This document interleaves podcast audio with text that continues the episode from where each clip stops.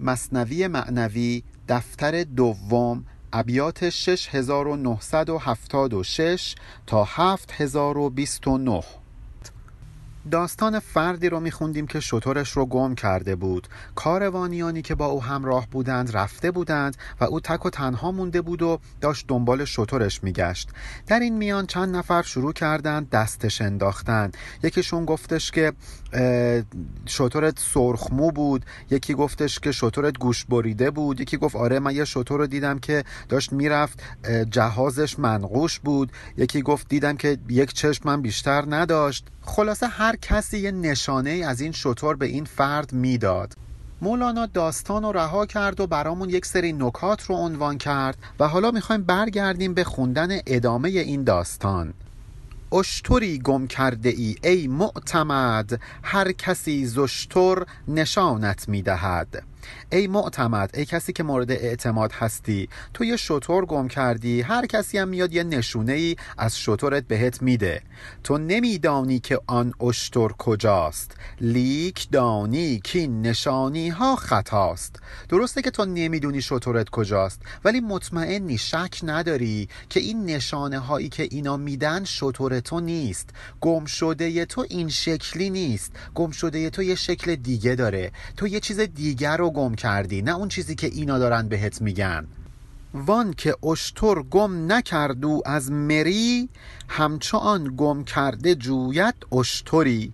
حالا این وسط یه نفر که اتفاقا اصلا شطورش رو گم هم نکرده بود نگاه می‌کنه می‌بینه تو داری دنبال شطورت میگردی. با خودش میگه بذار ما هم بگردیم دنبال یه شطوری همینجوری علکی شروع می‌کنه گشتن. گشتن دنبال یه شطور.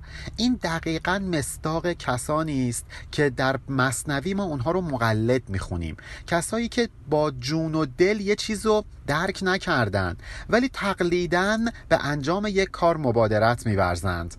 مثلا یه روز یه مهمونی میاد خونتون بهتون میگه من جمعه ها میرم کوه. شما تا حالا جمعه صبح زود بلند نشدید برید کوه. ولی میگید خب بذار منم یه بار باهاش برم ببینم چه مزه ای میده. بعد میرید می‌بینید اه چقدر خوب بود و از اون به بعد خودتون تصمیم می‌گیرید که این کار رو انجام بدید.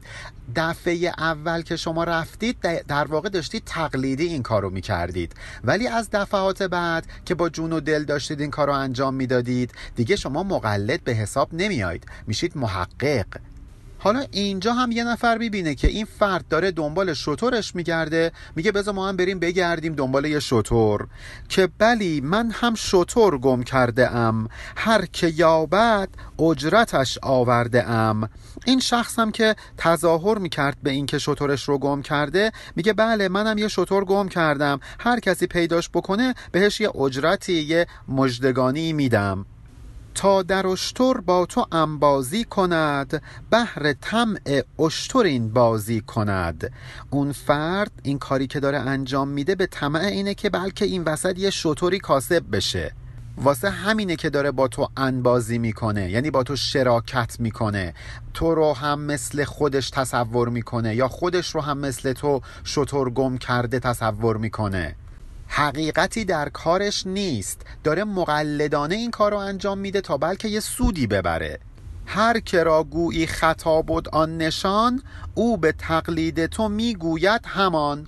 دنبال تو راه افتاده. تو به مردم میگی که آقا من و شطورمو گم کردم. یه شطور ندیدی؟ اینم پشت میگه بله آقا منم یه شطور گم کردم. اون فرد میگه که آره یه شطور دیدم مثلا چشمش کور بود. این فردی که شطور گم کرده میگه نه شطور من اینجوری نیست. ولی اون یکی هم بلافاصله میگه آره شطور منم این شکلی نیست. هر چی تو میگی اونم مقلدانه همون کارو انجام میده همون چیزو میگه.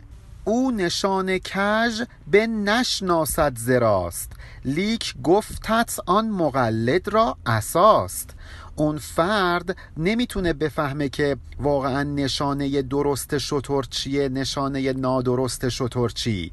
ولی همین که تو میگی که اون شطور من این شکلی نیست واسه این آدم که مثل کور میمونه نقشه یه عصا رو داره. از حرفای تو استفاده می‌کنه مثل یه عصایی که یه فرد کور دست گرفته ازش استفاده می‌کنه بهش تکیه می‌کنه و در واقع داره اتو تقلید می‌کنه. ولی این وسط فرض کنید یکی میاد یه نشانه درستی از شطور شما بهتون میده. چون نشان راست گویند و شبیه پس یقین گردد تو را لا ریب فیه. اگه یه نفر یه نشونه درستی از شطور بده بهت تو یقین می‌کنی. هیچ جای تردیدی برات باقی نمیمونه که این همون شطور خودته. آن شفای جان رنجورت شود رنگ روی و صحت و زورت شود.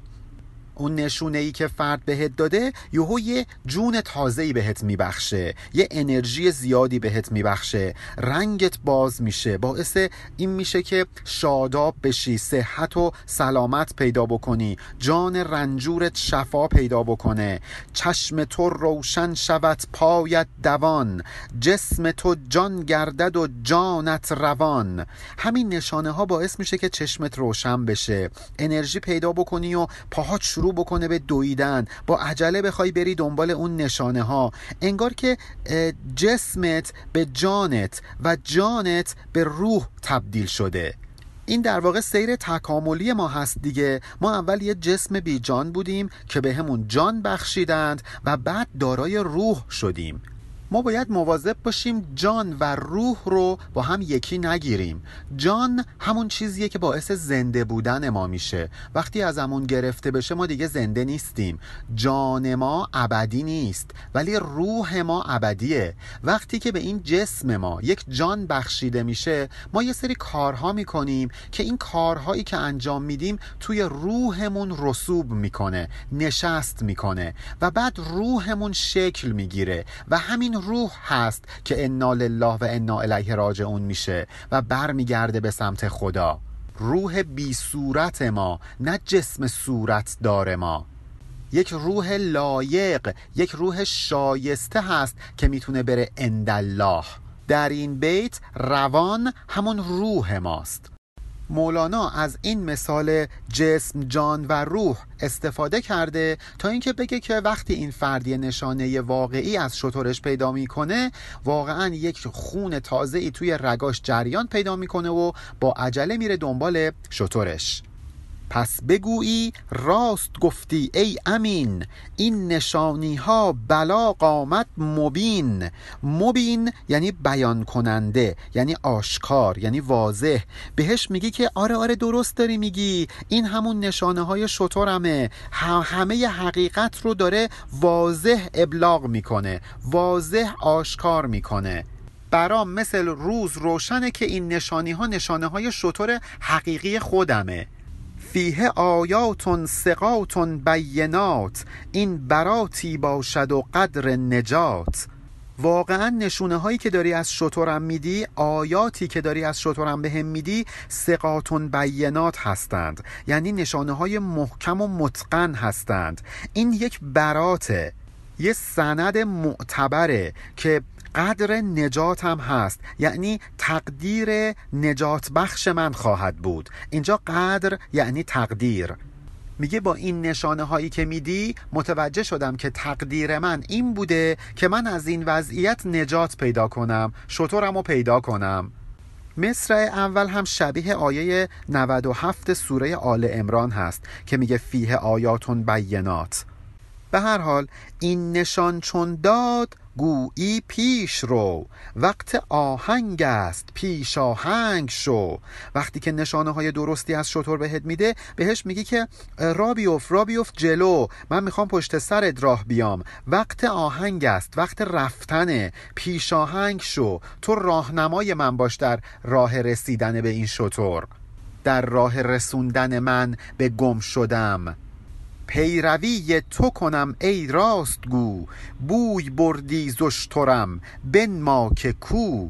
من می‌خوام دیگه ازت پیروی بکنم به خاطر اینکه تو نشانه ای که داری از گم شده من میدی یه نشانه واقعیه. پس به هم نشون بده به هم بگو که شطورم کجاست.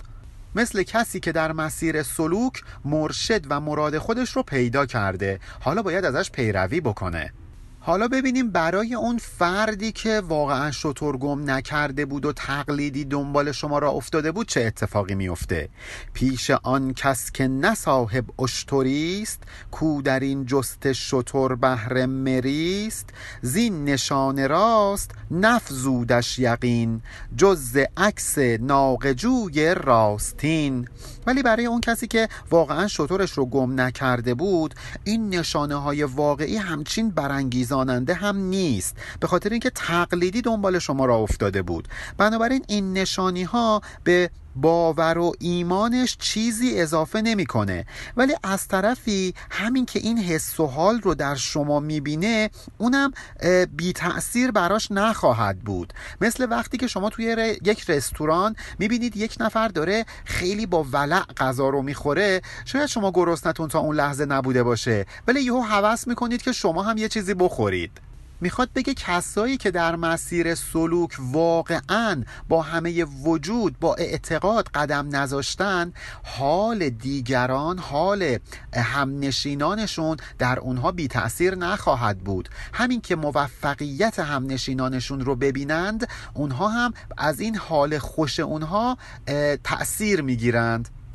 بوی برد از جد و گرمی های او که گذافه نیست این هیهای او.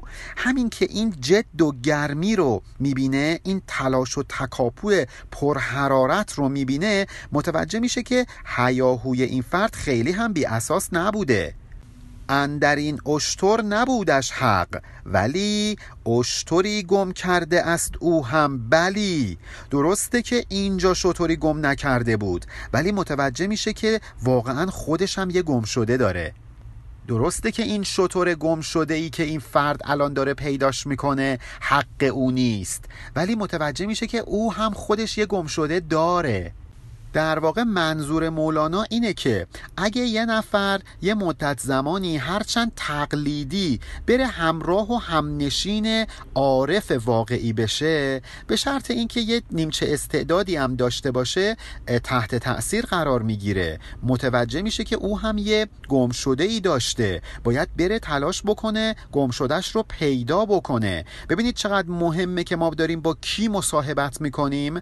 همین حالت می‌تونه همنشین نشینی با یه مصاحبه بد باشه که ما به دنبال اون حالی که اون فرد داره از یه کار بد بهش دست میده ما هم دلمون بخواد که اون کار بد رو انجام بدیم. بنابراین در انتخاب مصاحب بارها و بارها مولانا به همون گفته باید خیلی دقت کنیم.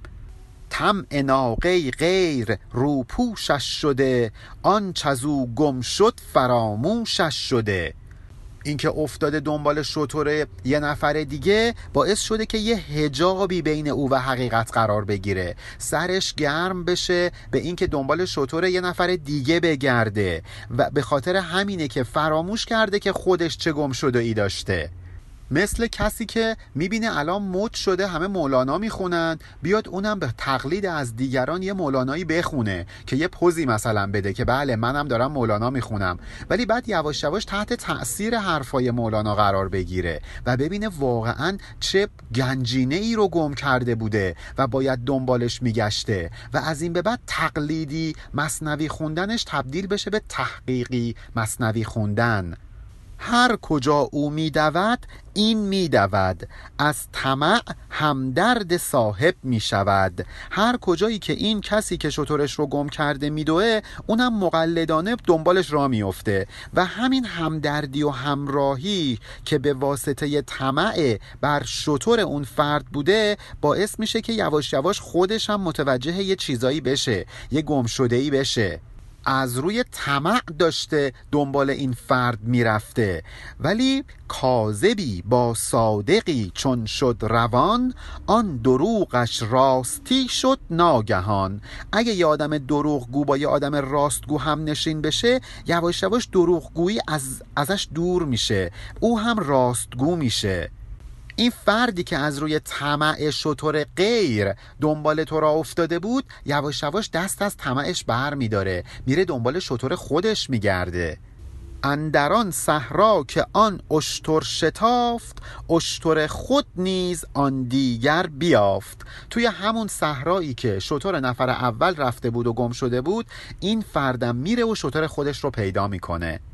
سالک وقتی مقلدانه دنبال عارف راه میفته عارف که جای بد نمیره. سالک مقلدانه میره دنبال این عارف بعد به یه جایی می‌رسه که می‌بینه ای اصلا دنبال همین بوده. گم شدهش همینجا بوده.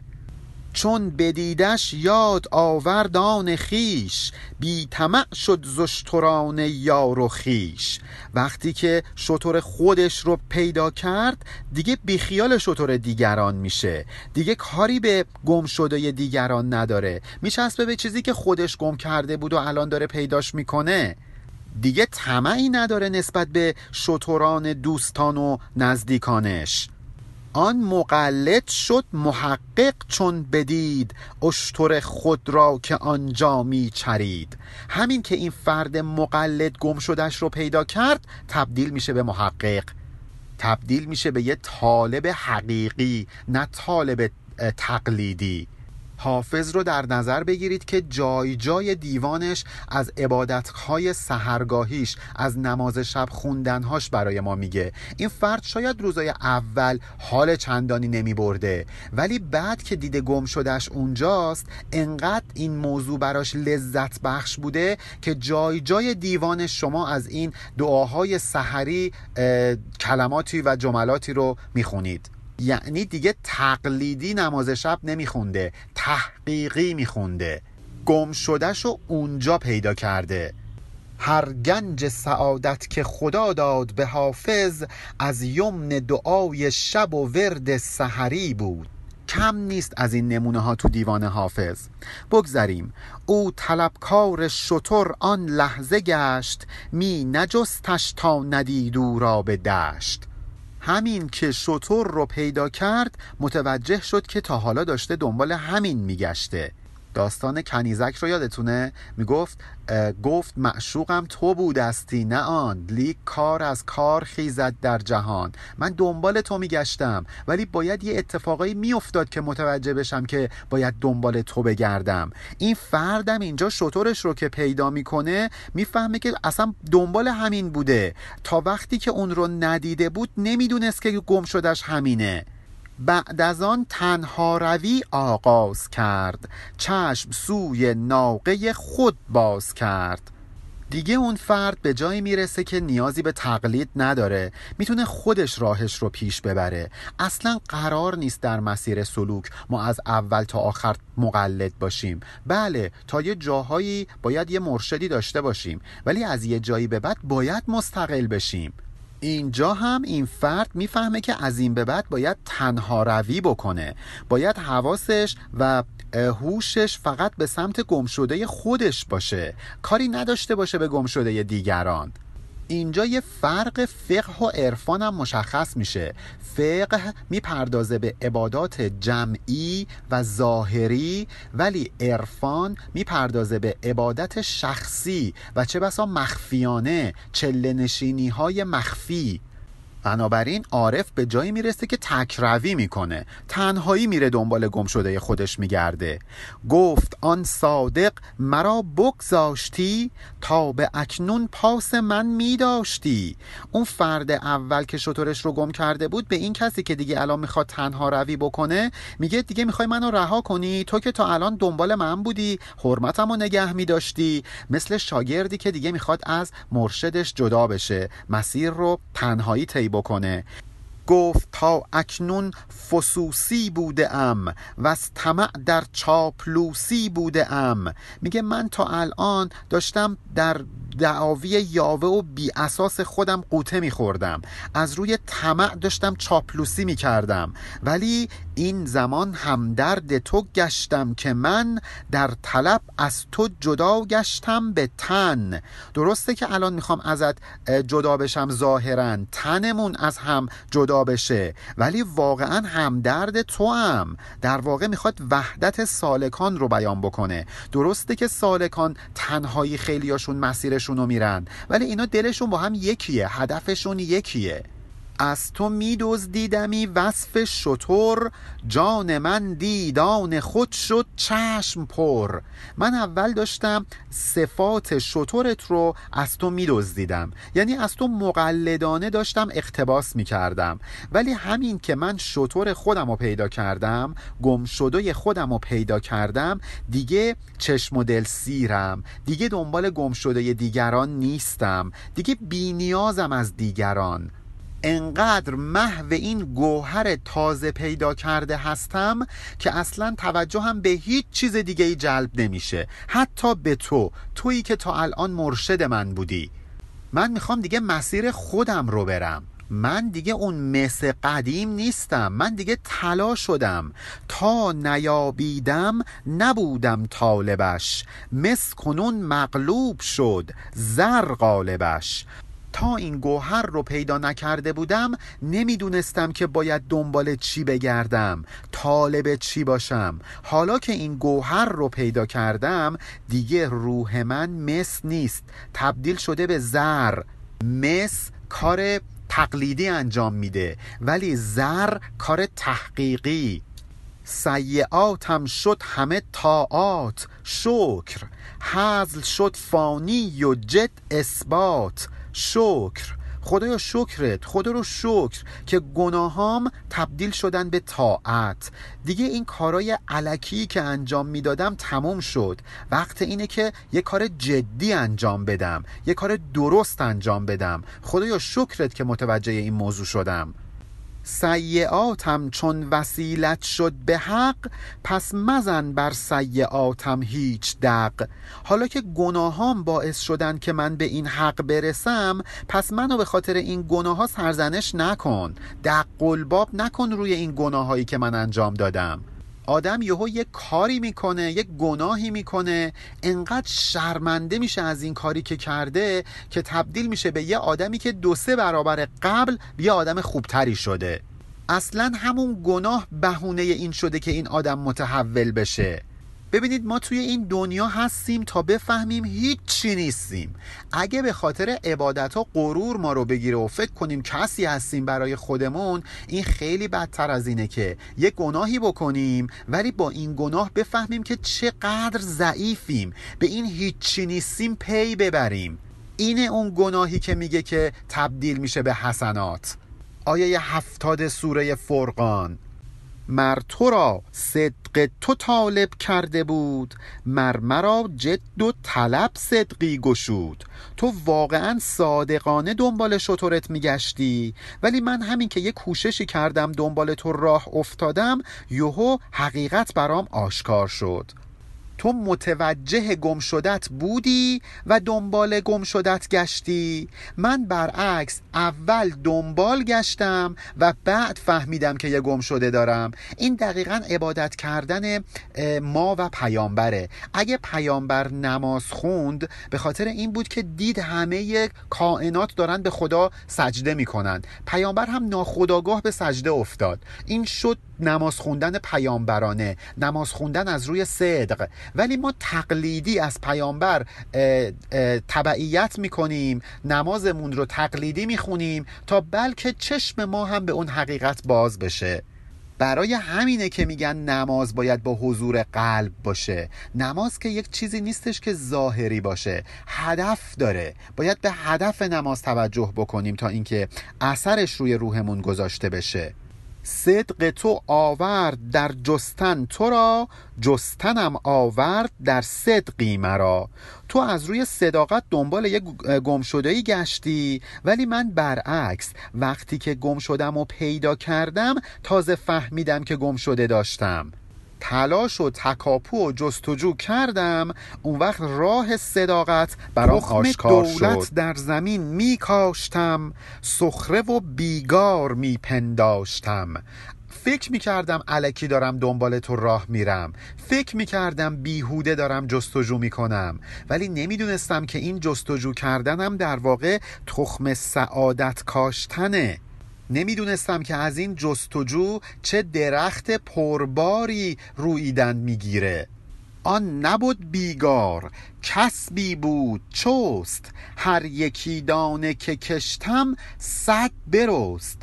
بیهوده نبود کاری که داشتم می‌کردم. جستجویی که داشتم می‌کردم بیخود نبود. دنبال رویه از تو کار بیهوده ای نبود. هر یه دونه ای که کاشتم صد تا از روش گیاه روید. آدمو یاد آیه 261 سوره بقره میندازه. اونجایی که میگه که اگر انفاق بکنید انگار که یه دانه کاشتید ولی هفت تا خوشه ازش در میاد. توی هر خوشه صد تا دونه هستش. تو حساب خدا دو دو تا چهار تا نمیشه. گاهی اوقات دو دو تا میشه صد هزار تا. گاهی اوقات دو دو تا میشه یکی. ما فکر می‌کنیم اگه هزار تومن به یه نفر کمک بکنیم هزار تومن از مالمون کم شده. ولی گاهی اوقات اون هزار تومن یهو یه میلیارد تومن به, به اموالمون اضافه می‌کنه. گاهی اوقات هم اون هزار تومنی که دادیم اتفاقا به خاطر منت و اذیتی که بعدش کردیم باعث میشه که صدها هزار تومان از مالمون کم بشه. یه نفر که از یه رشوه گرفتن خودداری می‌کنه یهو می‌بینی انقدر مالش برکت پیدا می‌کنه که از صد تا از اون رشوه هایی که نگرفته بیشتر پولدار شده. اینجا هم مولانا میگه که اگه در راه خدا تلاش بکنی یهو می‌بینی چندین برابر تلاشت بهت آیدی داشته برات آیدی داشته. اینجا هم این فردی که طمع کرده بود در شطور این فرد می‌خواست شطور این فرد رو بدزده متوجه شد که خودش یه شطور گم کرده داره و شطور خودش رو پیدا کرد. مثل کسی که میره یه جا دزدی بعد می‌فهمه اینجا خونه خودشه. دزد سوی خانه ای شد زیر دست چون درآمد دید کان خانه خود است. زیر دست یعنی مخفیانه. یه نفر مخفیانه میره یه جا دزدی وقتی وارد خونه میشه می‌بینه اینجا که خونه خودشه. مثل کسی که مقلدانه از یه عارفی تبعیت کرده هر کاری او کرده اینم تکرار کرده ولی یواش یواش فهمیده که این کارا همچین دیگه مقلدانه هم نیست. داره به عارف حقیقی تبدیل میشه این فرد. می‌فهمه که دیگه خودشه که داره این کارا رو انجام میده. اینجا خونه خودشه. دیگه تقلید نیست این کارا. گرم باشه سرد تا گرمی رسد با درشتی ساز تا نرمی رسد ای کسی که سالک هستی ای کسی که هنوز مقلدی ولی یه مقلد افسرده دل سرد اینجوری هم نباش. یه خورده با گرمی تلاش کن جد و جهد بکن. اون وقت جذبه حق تو رو می‌گیره. اون وقت وقتی که این سختی ها و این درشتی ها رو تحمل کردی می‌رسی به نرمی می‌رسی به لذت. این دقیقا برعکس اون چیزیه که حافظ میگه. حافظ میگه که عشق آسان نمود اول ولی افتاد مشکل ها ولی اینجا مولانا میگه که اولش سخته. مسیر عشق اولش سخته ولی بعد لذتش رو می‌بری. این دو تا تجربه مختلفیه که این دو بزرگوار داشتن حافظ و مولانا. تجربه ای که از عشق داشتن 180 درجه با هم متفاوت بوده. آن دو اشتر نیست آن یک اشتر است. تنگ آمد لفظ معنی بس پر است. همه ماها شطور گمگشتمون یه چیز بیشتر نیست.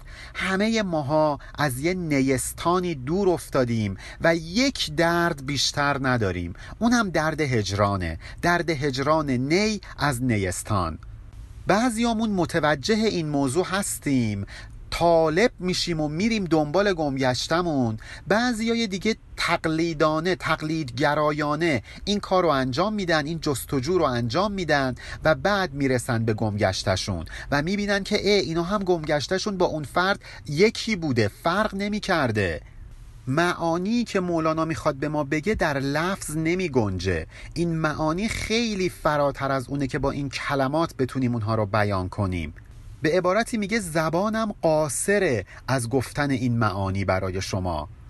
لفظ در معنی همیشه نارسان. زان پیمبر گفت قد کل لسان الفاظ و کلمات خیلی براشون سخته که بتونن معانی رو اونطور که باید و شاید بیان بکنن. به خاطر همینه که پیامبر گفت زبان لال میشه زبان قاصر میشه از گفتن معانی.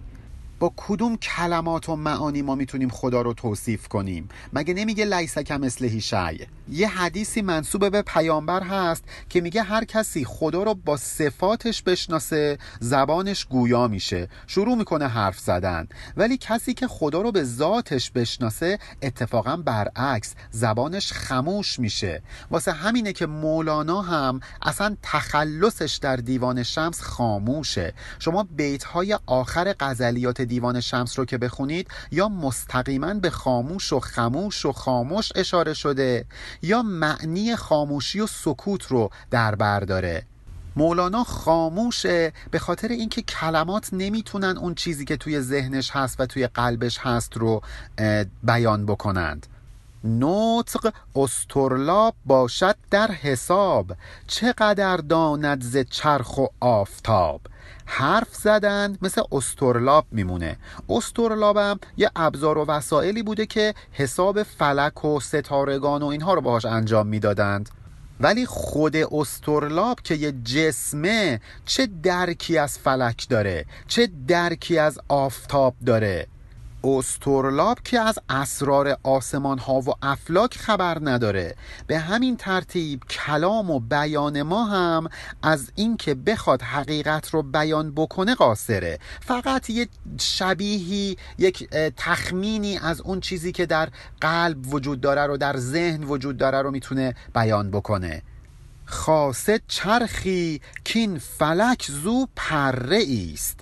آفتاب از آفتابش ذره است.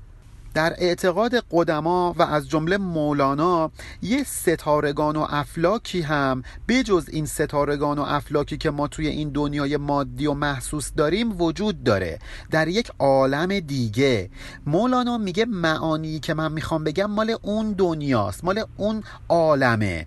اصلا نمی‌تونم در این کلمات اینها رو بیان بکنم. به خاطر اینکه کل این چرخ فلکی که ما درش قرار داریم این عالم محسوسات فقط پره است از اون عالم معنا. آفتابی که توی این عالم وجود داره به اندازه یه ذره از آفتاب اون عالم هم به حساب نمیاد. بنابراین اصلا انتظار نداشته باشید که من بتونم با کلمات معانی رو برای شما اونطوری که باید و شاید بیان کنم. حالا مولانا برمیگرده به نتیجه گیری از داستان مسجد زرار. همون داستانی که براتون گفتم که یک قوم یک مسجد ساختند به پیامبر گفتند بیا اینجا نماز بخون. ولی پیامبر به واسطه وحی متوجه شد که اینها اهل نفاقند. گفت نه تنها نمیام نماز بخونم بلکه برید مردم اون مسجد رو خراب کنید. حالا اینجا نتیجه گیری اون داستان رو مولانا برامون انجام میده. میگه چون پدید آمد که آن مسجد نبود خانه هیلت بود و دام جهود. وقتی که معلوم شد که اون مسجد واقعا مسجد نیست بلکه برعکس محلیه برای هیله برای تزویر یهودیان پس نبی فرمود کان را برکنید مطرحه خاشاک و خاکستر کنید. پیامبر هم دستور داد که اون مسجد رو خراب بکنن تبدیلش بکنن به زبالدانی. مطرحه یعنی جایی که یه چیز رو پرت می‌کنن. اینجا یعنی جایی که خاشاک و خاکستر رو پرت می‌کنن. زبالدانی. صاحب مسجد چو مسجد قلب بود دانه ها بر دامریزی نیست جود. اتفاقا صاحب اون مسجد هم مثل خود اون مسجد تقلبی بود ریاکار بود کاذب بود. اگه شما دانه رو بریزی روی دام بخشندگی نکردی جوانمردی و جود نکردی. اینا هم که مسجد ساختن انگار دانه داشتن روی دام میریختن. می‌خواستن مسلمونا رو به دام بیاندازند. گوشت کن در شست تو ماهی رو باست آنچنان لغمه نه بخشش نه سخاست. شست یعنی قلاب ماهیگیری. میگه وقتی یه تیکه گوشت رو میچسبونی به قلاب ماهیگیری تقدیم ماهی ها می‌کنی که بخشش نکردی سخا نکردی. چون می‌خوای اینا رو شکارشون کنی سیدشون کنی. مسجد اهل قبا کان بود جماد آنچه کف او نبود راهش نداد. مسجد قبا از جمادات بود ولی مسجد منافقان همون مسجد زرار رو که مثل خودش نبود ترد کرد از خودش دور کرد گفت تو از ما نیستی. در واقع مولانا داره برای مسجد قبا یه شعور در نظر می‌گیره. یه شعور قائل میشه. در جمادات این چنین حیفی نرفت زد در آن ناکف امیر داد تفت. وقتی که مسجد قبا این نابرابری و ستم رو نپذیرفت امیر داد یعنی فرمانروای عدالت. در اون مسجد ناکف یعنی مسجد زرار تفت زد آتش زد. وقتی مسجد قبا زیر بار این ننگ نرفت که مسجد زرار رو از همتایان خودش بدونه خدا هم آتیش زد به اون مسجد زرار. حالا که دو تا مسجد که اینجوری ظاهر هستند با هم اینقدر تفاوت دارند شما ببینید در حقیقت چقدر می‌تونه تفاوت وجود داشته باشه. پس حقایق را که اصل اصل هاست دان که آنجا فرق ها و فصل هاست. وقتی شما پاتون رو می‌ذارید تو عالم حقیقت متوجه میشید که چقدر تفاوت وجود داره اونجا. این فرقان Uh, توانایی جدا کردن حق از باطل توی این دنیا شاید به این سادگی نباشه. ولی وقتی میری به عالم حقیقت به عالم معنا دیگه اونجا کار آسونیه. اونجا همه چیز با ظاهر واقعی خودش بروز می‌کنه. شاید توی این دنیا یه نفر ظاهرش یه انسان زیبا باشه ولی واقعا اون خیلی آدم کثیفی باشه. توی جهان آخرت این آدم همونطور کثیف محشور میشه. میگه توی اون عالم حقیقت این تفاوت ها رو ما به راحتی می‌تونیم متوجه بشیم. نه حیاتش چون حیات او بود نه مماتش چون ممات او بود. عالم حقایق مثل این عالم نیست. زنده بودن توی این عالم با زنده بودن توی اون عالم با هم فرق می‌کنه. مردن توی این عالم با مردن توی اون عالم فرق می‌کنه. مثلا توی این عالم امام حسین کشته شد. ولی آیا امام حسین توی عالم حقیقت عالم معنا هم کشته شده؟ معنی کشته شدن این دنیا وقتی به صورت شهادت باشه اونجا معلوم میشه. اونجا مشخص میشه که امام حسینی که تو این دنیا شهید شد زندگیش توی اون دنیا چجوریه. گور او هرگز چو گور او مدان. خود چه گویم حال فرق آن جهان؟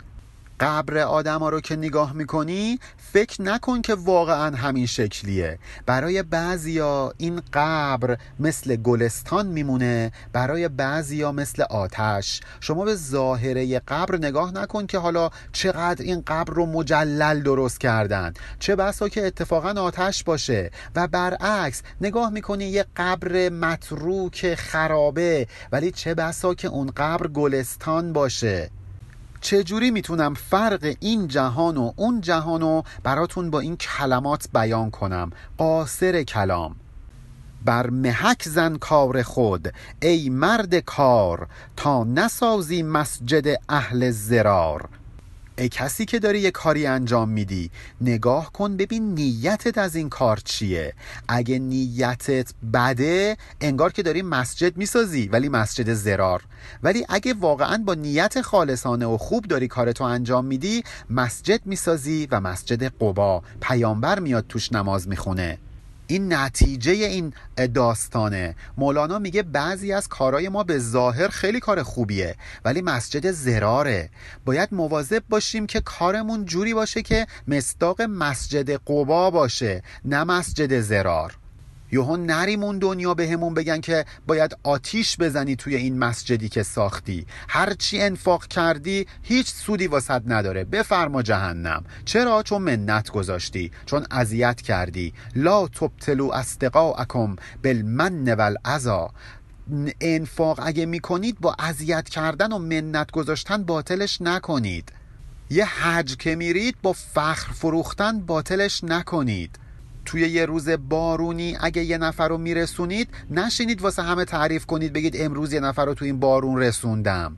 واسه همینه که میگن الاعمال به نیات پس بران مسجد کنان تسخور زدی چون نظر کردی تو خود زیشان بودی. شروع کردی مسخره کردن اونایی که مسجد زرار رو ساختن. ولی وقتی یه نگاهی به درون خودت انداختی دیدی اه اه من خودمم منافقم. من خودمم مثل همینا هستم. نیتم نیت خالص نیست. ماها به جای اینکه به خودمون نگاه بکنیم مدام دیگران رو مورد نقد قرار میدیم. انگار که ما خودمون هیچ خطایی نداریم هیچ لغزشی نداریم ولی مثلا خواهرمون خواهرزنمون برادر شوهرمون نمی‌دونم جاریمون باجناقمون اونه که داره خطا می‌کنه. ما کاملا مسئولیم از هر عیب و خطا. ولی وقتی به درون خودمون نگاه می‌کنیم می‌بینیم اصلا ایراد از خود ماست. مگه میشه همه عالم بد باشن من یکی خوب؟ همه عالم حق منو خوردن. همه عالم به جایی رسیدن که نباید من باید اونجا می بودم ولی فلانی رسیده به اونجا. من به هیچ جا نرسیدم چون همه در طول زندگی حق منو خوردن. یه عده هستن که همیشه شاکیان همیشه دارن فکر می‌کنن که حقشون خورده شده. اینا لیاقت اون چیزایی که دارن و ندارن. منم که باید به همه جا برسم. ولی چون این روزگار روزگار بدیه حق منو نداده من به هیچ جا نرسیدم. برعکس یه عده هستن که همیشه شکر گذارن میگن خدا رو شکرت. درسته که همه چیزایی که می‌خوام و ندارم ولی همینقدر هم که دارم خدایا شکر. وقتی مولانا می‌خواد این موضوع رو برامون باز بکنه و بگه که ما باید به خودمون نگاه کنیم ایرادای خودمون رو متوجه بشیم همش به فکر ایراد دیگران نباشیم یه داستان بسیار زیبا برامون تعریف می‌کنه که درش چهار نفر وارد یک مسجد میشن و شروع می‌کنن نماز خوندن و یه اتفاقی میفته که انشاءالله در ابیات بعدی با هم می‌خونیم. پایان بیت هفت هزار و بیست و نه علی ارفانیان.